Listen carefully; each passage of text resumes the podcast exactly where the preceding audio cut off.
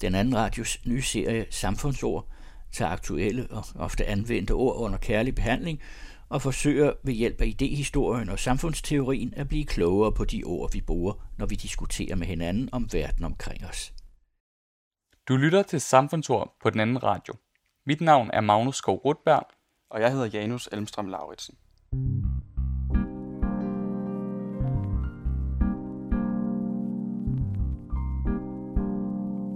Der er sket meget, siden kvinderne kæmpede for retten til at stemme i starten af forrige århundrede. Siden er flere såkaldte bølger skyllet over landet, og man taler således i dag om en ny og fjerde bølge feminisme. I dag handler kampen om meget mere end lige løn for lige køn. Køn er både kultur, identitet og performativitet, og kønskampen foregår ikke kun på gaderne, men har også sat aftryk på idehistorien og er i et stigende grad blevet en beskæftigelse for samfundsteoretikere verden over. Heteroseksualitet, binaritet, intersektionalitet, anti-essentialisme, queer-teori, gudtricks og citationspraksis er alle ord, som fortjener at blive forklaret. For hvad betyder det, at feminisme også indbefatter kampen for minoriteter, og hvorfor fødes man ikke som kvinde, men bliver det? I dette afsnit af Samfundsord diskuterer vi køn, kvindekamp og feministiske tænkere som Beauvoir, Butler og Haraway.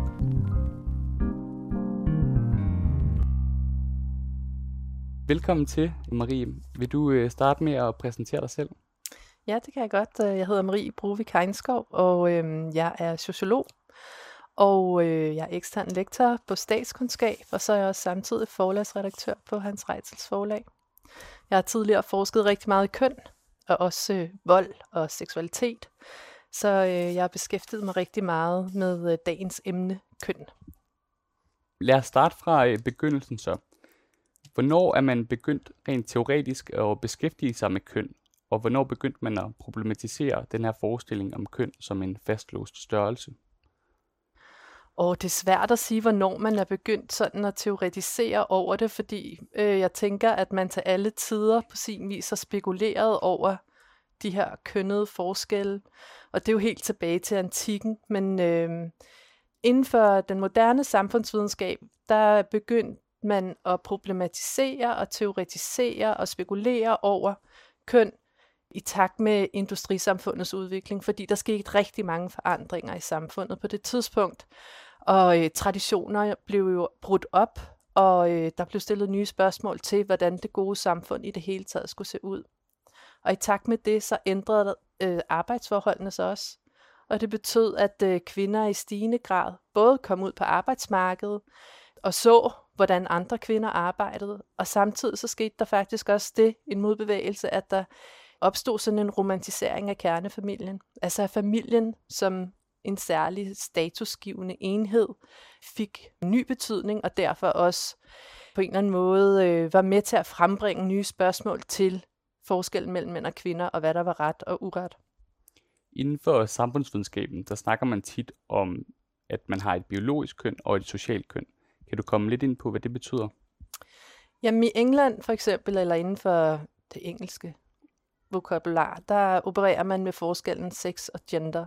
Og sex, det er det biologiske køn, altså det vi er født med. Og så er der gender, som er det sociale køn. Og det vil sige, at øh, når man øh, laver den opdeling, så giver man også mulighed for, at der kan være variationer i forhold til, hvordan man gør det at være køn. Og at øh, det at være køn måske ikke kun er noget, man kan gøre på to måder, men på mangfoldige måder. Og øh, øh, med den opdeling eller den skældning, så kan man sige, at der også bliver overladt en mulighed for, at øh, en stor del af det, som vi opfatter som noget biologisk og essentielt, og noget, vi kan tage for givet, at det er faktisk noget, vi kan forhandle i vores kultur og i vores samfund. Og det er også noget af det, man kan se, når man ser tilbage i tiden, og den måde, vi gør køn på nu, er anderledes, end det har været tidligere, selvom det også er træt for forandringer. Når man snakker om køn, så kommer i hvert fald i traditionel forstand, så kommer man ofte til at snakke om et køn, nemlig kvinden. Hvad, hvad er koblingen mellem køn og så kvindekampen? Jeg tror lige præcis det der med, at øh, køn og kvinde, det er ved at være i opbrud. Men traditionelt har det jo været sådan, at øh, det har været kvindernes kamp øh, for lige rettigheder og demokrati og frihed. Og derfor så har det været en kvindekamp, og man kan også sige, at der har været tidligere, hed, har forskningen inden for køn hed, hed kvindeforskning, og vi har øh, kvindemuseer osv. Derfor så kan man sige, så har det lagt op til den her, hvad kan man sige, mere binære forståelse, altså to sider opfattelse af, at der er noget, der hedder mænd, og så er der noget, der hedder kvinder, og det er kvinders rettigheder, vi skal på en eller anden måde forsøge at, at tage vare på.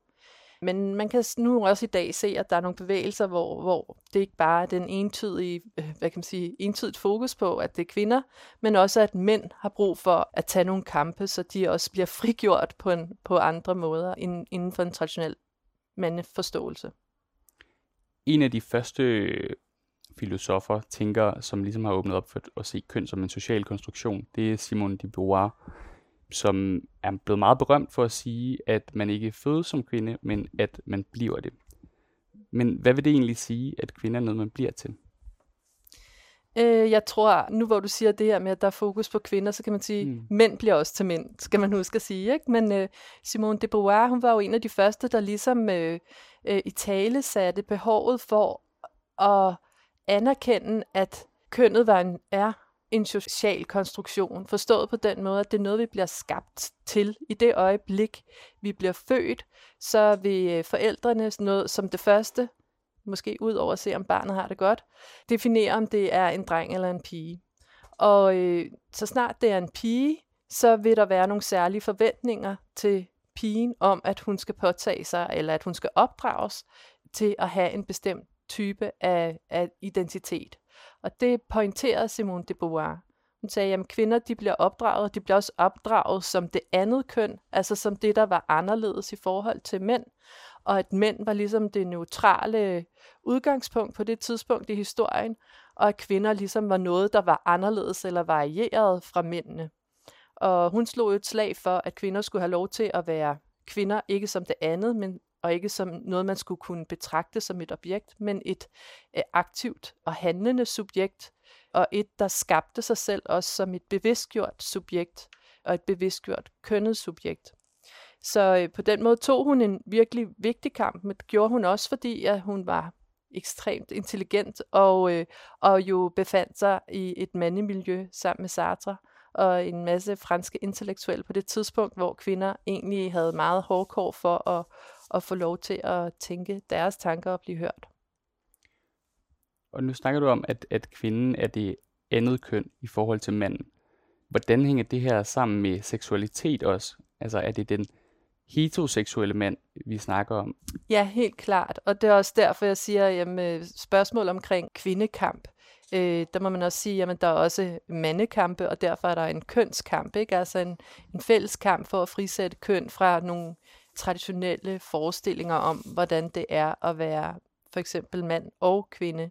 Og det er den traditionelle forestilling om manden er jo også den heteroseksuelle mand, patriark, som er i kontrol. Og, øh, og også øh, oftest øh, den hvide mand, der kan man sige sådan noget som homoseksualitet og andre variationer, er tidligere i hvert fald blevet uleset. En anden teoretiker, som har beskæftiget sig meget indgående med begrebet køn, det er den nulevende amerikanske filosof og sociolog Judith Butler. Hendes berømte bog Gender Troubles, som på dansk hedder Kønsbilledet, der kritiserer hun den her binære kønsopfattelse. Hun mener altså, at mennesket ikke har en bestemt essens, men en eksistens. Hvad betyder det her i praksis?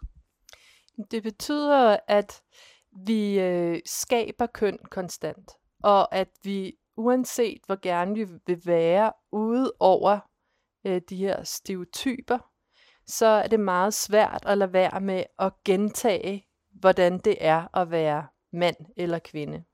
Altså at tænke i de her to kategorier. Hun er for eksempel den, der, der giver det her eksempel med, at øh, det første forældre, de er optaget af, det er, om det er en dreng eller en pige. Og der siger hun så, jamen hvorfor kunne det ikke være andet, der var afgørende for, hvad der definerede øh, det her barn. Altså, hvorfor er det så afgørende med de her kønsorganer? Der er variationer af menneskelighed på utrolig mange måder. Men det er en virkelig stærk kategori for vores opfattelse af, hvad der er rigtigt og forkert i den sociale verden. Det er en virkelig stærk identitetsmarkør. Og øh, det hun siger, det er, at øh, det kan være rigtig vanskeligt at træde ud af, men der er samtidig et stort frigørende potentiale i det. Men den måde, vi på en eller anden måde kan frigøre os fra den her binaritet, det er ved at prøve at lade være med at citere, altså at gentage de her normer for, hvordan vi skal være køn. Og øh, gentage den diskurs, altså den måde, vi tale sætter køn på, skal vi også forsøge at gøre op med. Nu, nu nævner du begrebet diskurs. Kan du prøve at, komme lidt ind på, hvad det egentlig betyder, at man har en bestemt diskurs? Jamen det betyder, at det kan næsten være svært at have et sprog, der ligger uden for forståelsen af, hvad der er mand og kvinde. Altså vi har næsten ikke noget sprog, der begriber det, der er anderledes. Man kan sige uh, hermafroditter for eksempel, som er, kan være tvikønnet, de er så, kan være så forstyrrende, fordi øh, vi vil hele tiden have et behov for at finde ud af, hvad der egentlig er det rigtigste køn, for at vi overhovedet kan begribe den person som et subjekt. Og på den måde så øh, er det, at diskursen, altså den måde, vi talesætter køn på, ekstremt øh, afgørende for vores verdensforståelse. Men øh, Judith Butler er jo sådan en, der ligesom så øh, siger, jamen for at vi kan komme videre, for at vi kan åbne verden op og se mere nuanceret på det, fordi det er jo også en begrænsning, man kan sige. På den ene side er det jo rart med nogle helt firkantede forståelser af, hvordan verden er. Men på den anden side, så er det også bare sådan, og det tror jeg, vi godt ved, at verden er mangfoldig, og at mennesker er mangfoldige, og vores måde at være sammen på er mangfoldige. Og hvis vi bliver ved med at stigmatisere de mennesker, som ikke passer ind i vores firkantede kategorier om, hvad der er mand og hvad der er kvinde, øh, så skaber vi også et fængsel for dem. Og øh, der øh, er det væsentligt på en eller anden måde at prøve at give det et andet sprog, give mulighed for andre og nye kategorier inden for køn.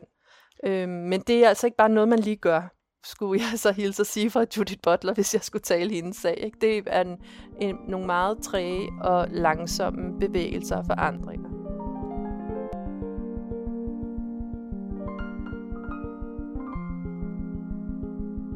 Butler hun argumenterer jo for, at hverken det biologiske eller det sociale køn eksisterer forud for handlingen. Hun argumenterer for, altså, at køn er noget, man gør. Hvad mener hun med det?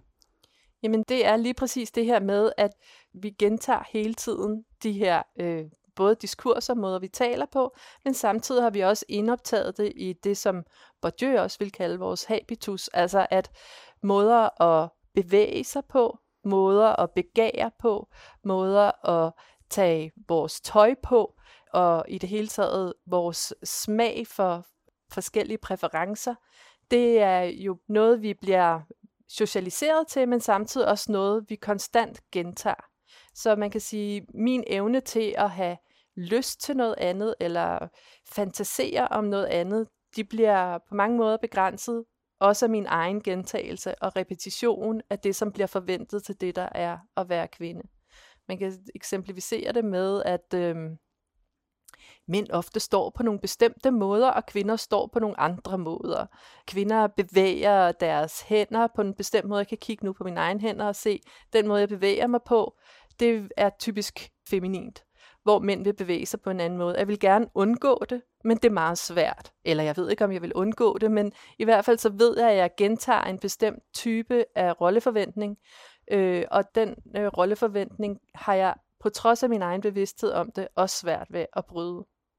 Kan man snakke om, at det her det er en form for, for skuespil lige frem, hvor man igennem nogle bestemte mønstre og handlinger er med til at reproducere det her mønster, det kønnede mønster? Det kan man godt sige. Man kan sige, at det er et skuespil, det er nogle roller, det er også en måde at præsentere sig selv forståeligt over for andre på. Så man kan sige, lige så snart man opfører sig anderledes, eller øh, ved siden af det, der bliver forventet, så optræder der også en eller anden form for pinlighed. Og det kan da være behæftet med skamfuldhed, fordi at det vækker forstyrrelse i det sociale. Og der øh, kan man også trække på en anden sociolog, som hedder Goffman. Altså at det her med, at når vi på en eller anden måde træder ved siden af det sociales spilleregler, og her i forhold til køn, så forstyrrer vi også det sociale og hele den øh, legitime verdensforståelse. Og derfor så kan det være faktisk meget forstyrrende. Det kan endda opleves som voldsomt for andre. jeg tror, jeg må også sige, at Judith Butler har jo også skrevet nogle af de her bøger for 20 år siden, og, eller mere. Accelerationen i måde, vi taler om køn på i dag, og kampene for flertydighed, er, er jo tiltaget på en måde, der gør, at jeg ser mange åb- nye åbninger for, for at tale om køn på en ny måde. Hvad er det for nogle åbninger, du ser i løbet af de sidste 20 år? Jamen, jeg ser for eksempel, øh, altså, homoseksuelles rettigheder er jo blevet, øh, altså man kan sige, bare det at være homoseksuel er jo ikke noget, der er forstyrrende eller uacceptabelt i dag. I hvert fald ikke i store byer. Det handler også meget om, hvor man befinder sig. Jeg tror, øh, at gå rundt øh, som homoseksuel hånd i hånd øh, i en lille bitte by et eller andet sted i Danmark, kan godt vække furore. Men går man ned ad Nørrebrogade for eksempel, så er det i det store hele en almindelighed. Og øh, den frisættelse er i hvert fald tydelig, vil jeg sige. Så er der hele, og det er jo bare inden for de sidste 3-4 år, altså hele i talesættelsen af MeToo, og hvad det har medført af furore og vækkelse i forhold til kvinders rettigheder, har også været med til at åbne for nye krav og nye måder at være kvinder på, men også i talesættelsen af det her med at være kvinde og have en aktiv seksualitet. For noget af det, som kendetegner også noget af det, som Judith Butler kritiserer, det er jo det her med, at kvinder bliver forbundet med en eller anden form for passivitet. Altså at de ligesom skal være afventende og også øh, modtagende, og, og derfor så er kvinder og aktiv seksualitet også været demoniseret og anset som noget, der ikke var normalt, eller i hvert fald ikke er blevet behæftet med særlig stor værdi, for eksempel at være billig. Øh, og den synes jeg også, jeg ser større grad af diskussion og åbenhed omkring nu. Hvordan er hele den her idé om heteroseksualitet og mere generelt reproduktion med til at forme vores idé om, om køn, altså kvinden som den, der kan føde?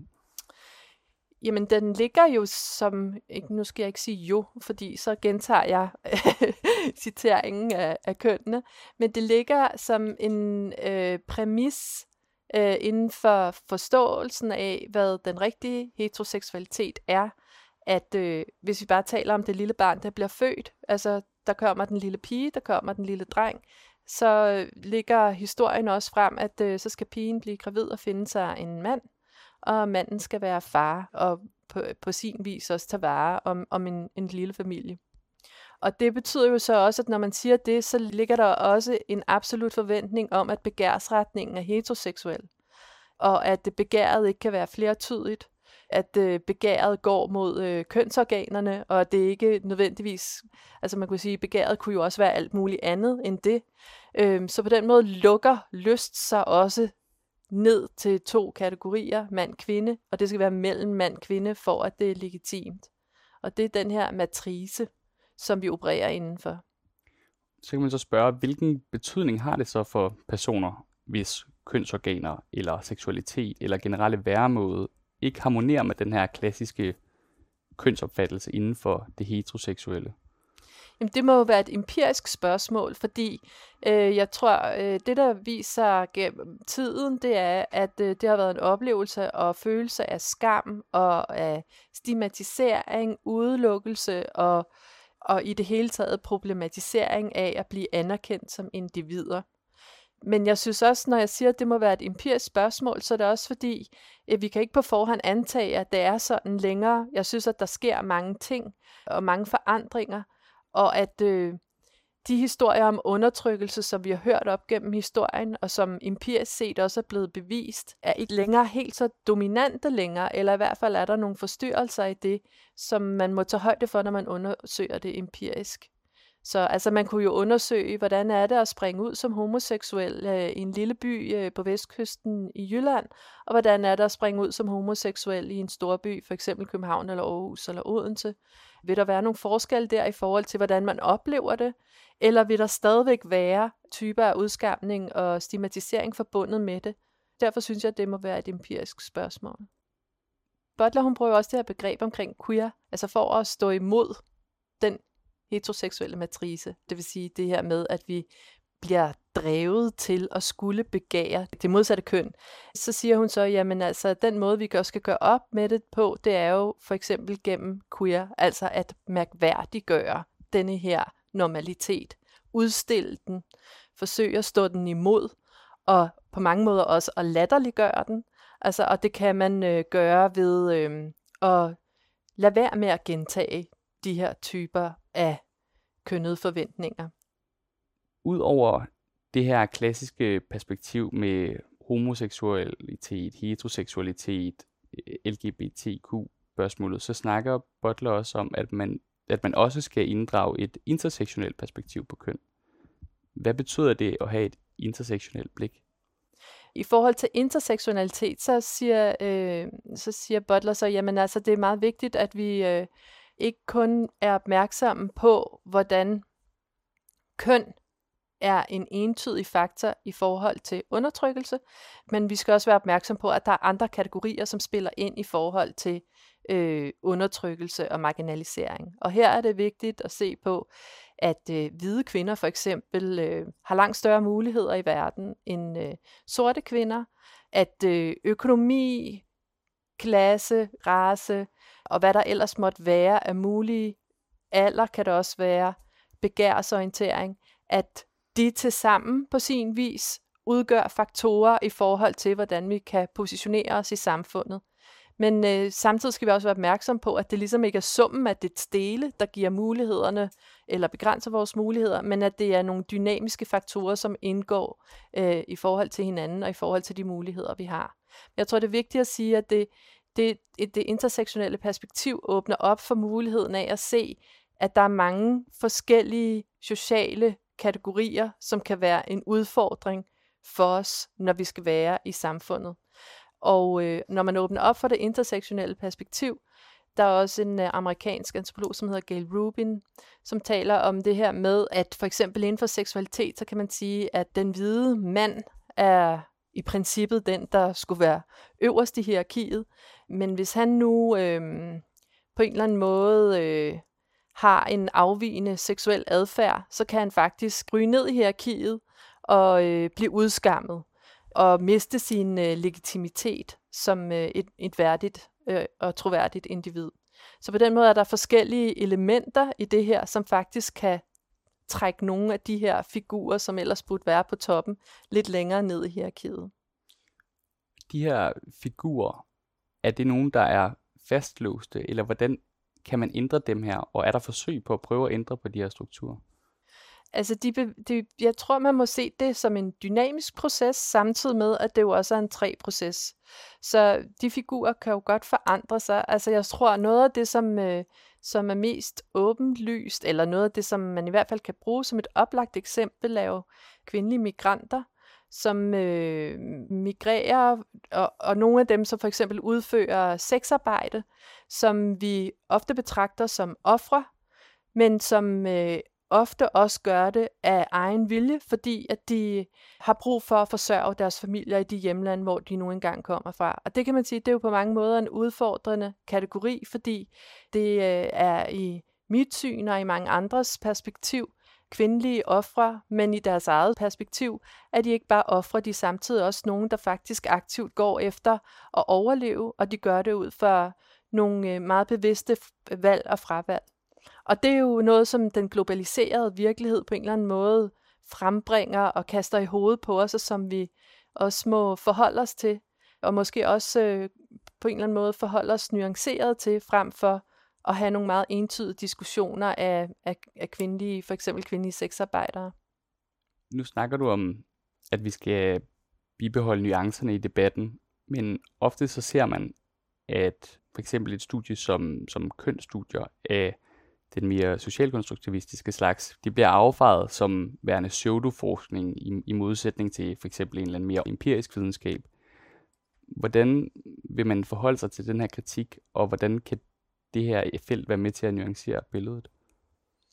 Jamen, jeg tror, at hele den uh, diskussion ligesom udgår fra en lidt øh, videnskabsteoretisk fejlagtig præmis, fordi det er øh, altså dem, der anklager kønsforskningen for at være en pseudovidenskab, ofte antager, at alting skal være empirisk bevisligt. Men man kan sige, hvis man tager kønsforskningen, øh, og hvis man øh, på en eller anden måde forsøger at undersøge folks virkelighed, så må man også øh, ligesom godtage, at der findes verdener, som er symbolsk lavet, og som er kulturelt lavet, og som ikke kan kvantificeres på den måde, som den naturvidenskabelige tilgang ønsker, at den skal kunne.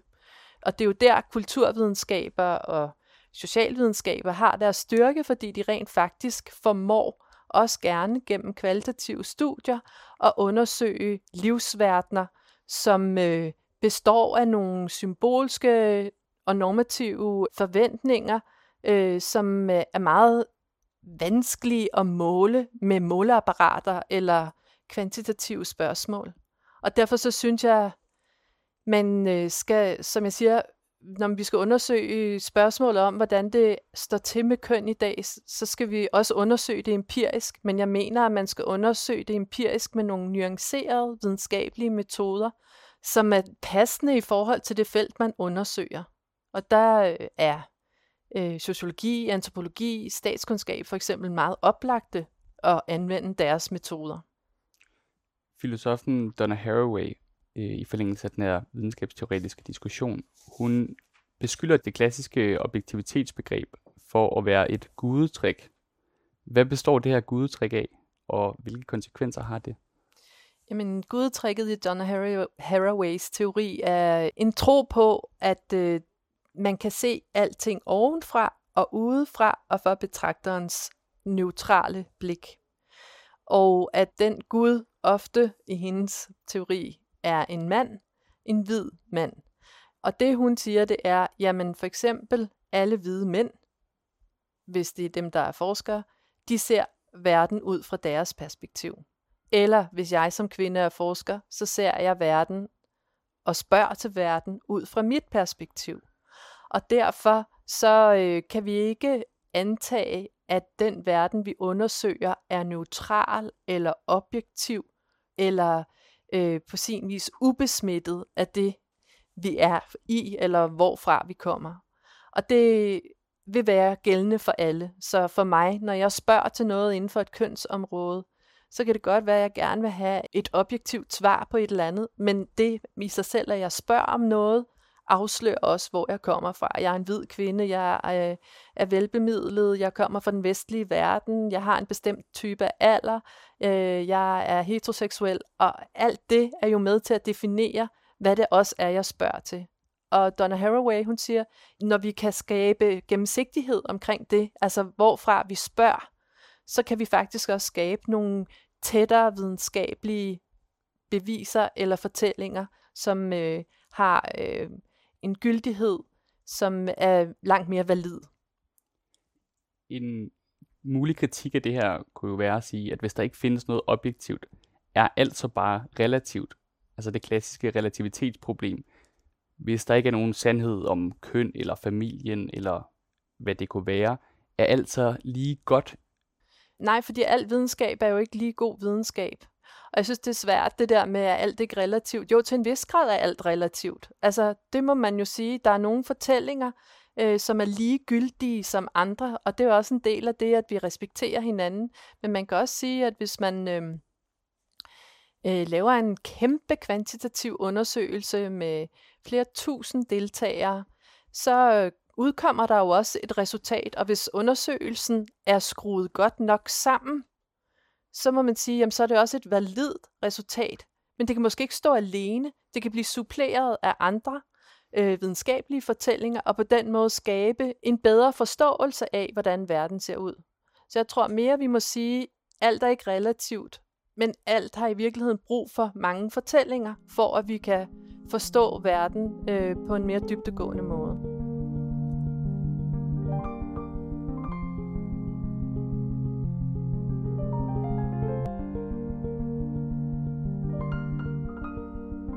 Den her kønsdiskussion, den fylder stadig mere og mere i den offentlige debat. Og ofte så virker det stærke følelser og reaktioner, når man diskuterer køn. Hvorfor tror du, at kønsdebatten vækker så stærke følelser for folk og politikere? Ja, men det øh, synes jeg øh, på sin vis også er lidt svært at svare på, fordi øh, jeg synes også, den er, den er jo tiltaget, og øh, den er også tiltaget på en måde, hvor man også nogle gange spørger, om det egentlig er til gavn for mennesket i det hele taget. Øh, fordi øh, det kan også svinge over i det, som man vil kalde for identitetspolitik, altså at det handler om, at man skal være på en bestemt måde, før at man er rigtig. Altså at man har en bestemt identitet. Og det kan også øh, komme over i politisk korrekthed. Og, altså, øh, men øh, jeg tror, grunden til, at vi taler mere om køn nu, hvis jeg skal springe over alle mine forbehold, så tror jeg simpelthen, at det er fordi, vi har et overskud til at gøre det. Altså jeg tror i virkeligheden, det er et sundhedstegn, forstået på den måde, at vi har et øh, kulturelt overskud til at tage nogle af de snakke. Og så er det jo samtidig også en ny generation. Altså jeg ser meget, at det er den yngre generation, som tager nogle nye kampe i forhold til deres øh, ret til at være køn på forskellige måder. Og øh, de kampe, synes jeg også, bliver taget på tværs af køn og af mange forskellige identiteter, kønnede identiteter. Så jeg ser også, at i den måde, som køn bliver debatteret i, på nu, så sker der også nogle nye bevægelser og øh, nogle nye forståelser af, hvordan vi kan være køn på mange måder. Altså jeg har for eksempel nogle børn, og øh, for dem er det helt naturligt, at man kan være homoseksuel. Altså der er ikke noget for dem, der ligesom skulle være mærkværdigt ved det. Sådan var det ikke for mig, da jeg var barn. Der var det mærkeligt og noget, man øh, spekulerede over og bekymrede sig om. Og den bekymring ser jeg slet ikke længere. Så der er jo sket nogle virkelig store skred på den front, og jeg tror, at det, historien har også vist, at jo mere vi taler, jo mere vi debatterer omkring de her ting, jo flere frihedsgrader når vi sådan set også. Altså, hvis man tager sådan noget som MeToo, så har det jo også skabt en større debat omkring øh, seksuelle overgreb, og det har faktisk også medført, hvis det, man kan ikke kun sige, at det er det, der er medført, men i hvert fald har vi øh, set en øh, ændring i straffeloven til en samtykkebaseret lovgivning på voldtægtsområdet. Og det er jo noget af det, der viser, at øh, aktivisme og debatter også medfører forandringer i vores lovgivning, og forandringer i lovgivningen har jo stor betydning for den samfundsmæssige struktur. Mange af dem, der kritiserer kønspolitik, de kalder det netop for identitetspolitik, som du også var inde på. Hvorfor tror du, det er, at man laver den kobling mellem kønspolitik og identitetspolitik? Og hvad er egentlig forskellene mellem de to? Jamen altså, jeg tror, øh, hvis man laver opdeling mellem kønspolitik og identitetspolitik, så vil sige, at kønspolitik vedrører nogle helt øh, grundlæggende strukturelle betingelser, som skal være lige. Altså lige løn, lige ret til demokratiske rettigheder, institutionelle rettigheder i det hele taget. Hvor identitetspolitik, det handler jo lige præcis mere om det her med, at øh, det bliver lige pludselig problematiseret øh, at være kvinde på en traditionel måde. Altså, man kan sige, øh, noget af det, som man kan bekymre sig om, kan være, jamen, kan det lige pludselig ikke være i orden at gå hjemme og være den kvinde, der tager sig af børnene, og den kvinde, der laver mad, og øh, kan lige pludselig ikke være i orden og være den udfarende mand, men man skal lige pludselig være på en bestemt ligestillet måde for at være i orden. Og, øh, og det er det, som dem, der kritiserer kønsforskning og kønspolitik, de kritiserer det for at være identitetspolitik på den måde, at det er en ny norm at skulle være ligestillet. Altså ligestillet på sådan en kulturel måde. Og jeg tror, at det, der man kunne bekymre sig om, det er det her med, at øh, der også kan være en fornøjelse i at være mand og kvinde. Man kan have smag for, at øh, tingene er forskellige, og at alting ikke skal være ens, og vi kan begære hinandens forskel, uden at det nødvendigvis er farligt. Og øh, det er jo også en væsentlig pointe, at nogle af de her kønnede forskelle, som vi har performet, vil Judy Butler sige, i en lang historie, historisk årrække, de roller kan jo også på sin vis blive tømt for betydning. Altså at, når at jeg er kvinde, det betyder ikke, at jeg har færre rettigheder. Det betyder, betyder heller ikke, at jeg får en dårligere løn. Det betyder heller ikke, at jeg har mindre gennemslagskraft. Men jeg vil stadig gerne udtrykke min femininitet. uden at det skal være noget, jeg skal skamme mig over, at jeg gerne vil. Eller jeg kan også have en længsel efter, at mænd udtrykker deres maskulinitet som en måde at bevæge sig på eller være på, uden at det nødvendigvis skal være noget, der er behæftet med fare for mig. Og øh, det er jo øh, en balancegang, men det er også noget, jeg tænker er vigtigt at diskutere, når man diskuterer køn i det hele taget.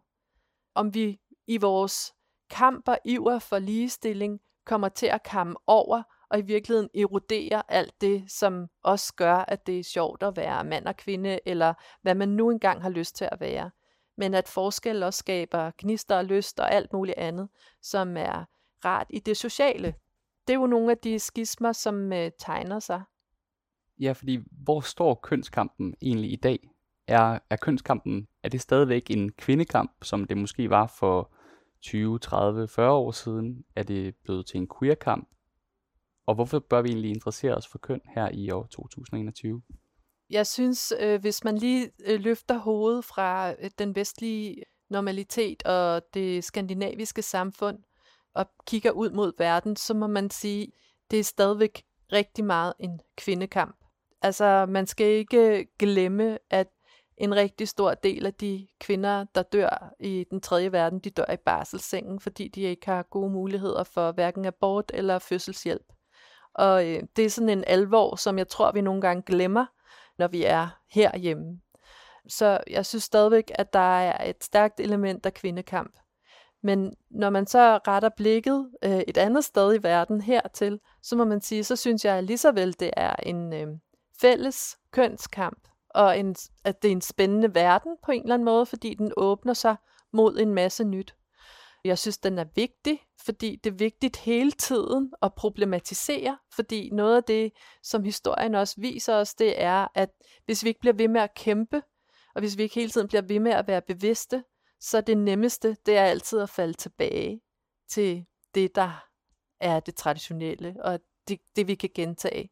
Så jeg, jeg øh, er klar fortaler for en fortsat og evig problematisering uden at det nødvendigvis behøver at være sådan, at vi altid skal have paraderne oppe over for hinanden, men måske mere i fællesskab hele tiden skal kæmpe for individuel og kønslig frihed. Er man interesseret i at læse mere om nogle af de mange tanker og tænkere, som vi har været inde på, foruden samfundsteorien generelt, kan man med fordel anskaffe sig den netop udgivende 6. udgave af Klassisk og Moderne Samfundsteori – udgivet på Hans Rejsels forlag, hvor Marie Bruvik Heinskov, for uden at være forlagsredaktør, har skrevet kapitlet Køn og Samfund. Du har lyttet til Samfundsord på den anden radio. Programmet er produceret og tilrettelagt af Magnus Skov Rutberg og Janus Elmstrøm Lauritsen. Tak til vores gæst, sociolog, redaktør og ekstern lektor ved Københavns Universitet, Marie Brovik Heinskov. På genhør.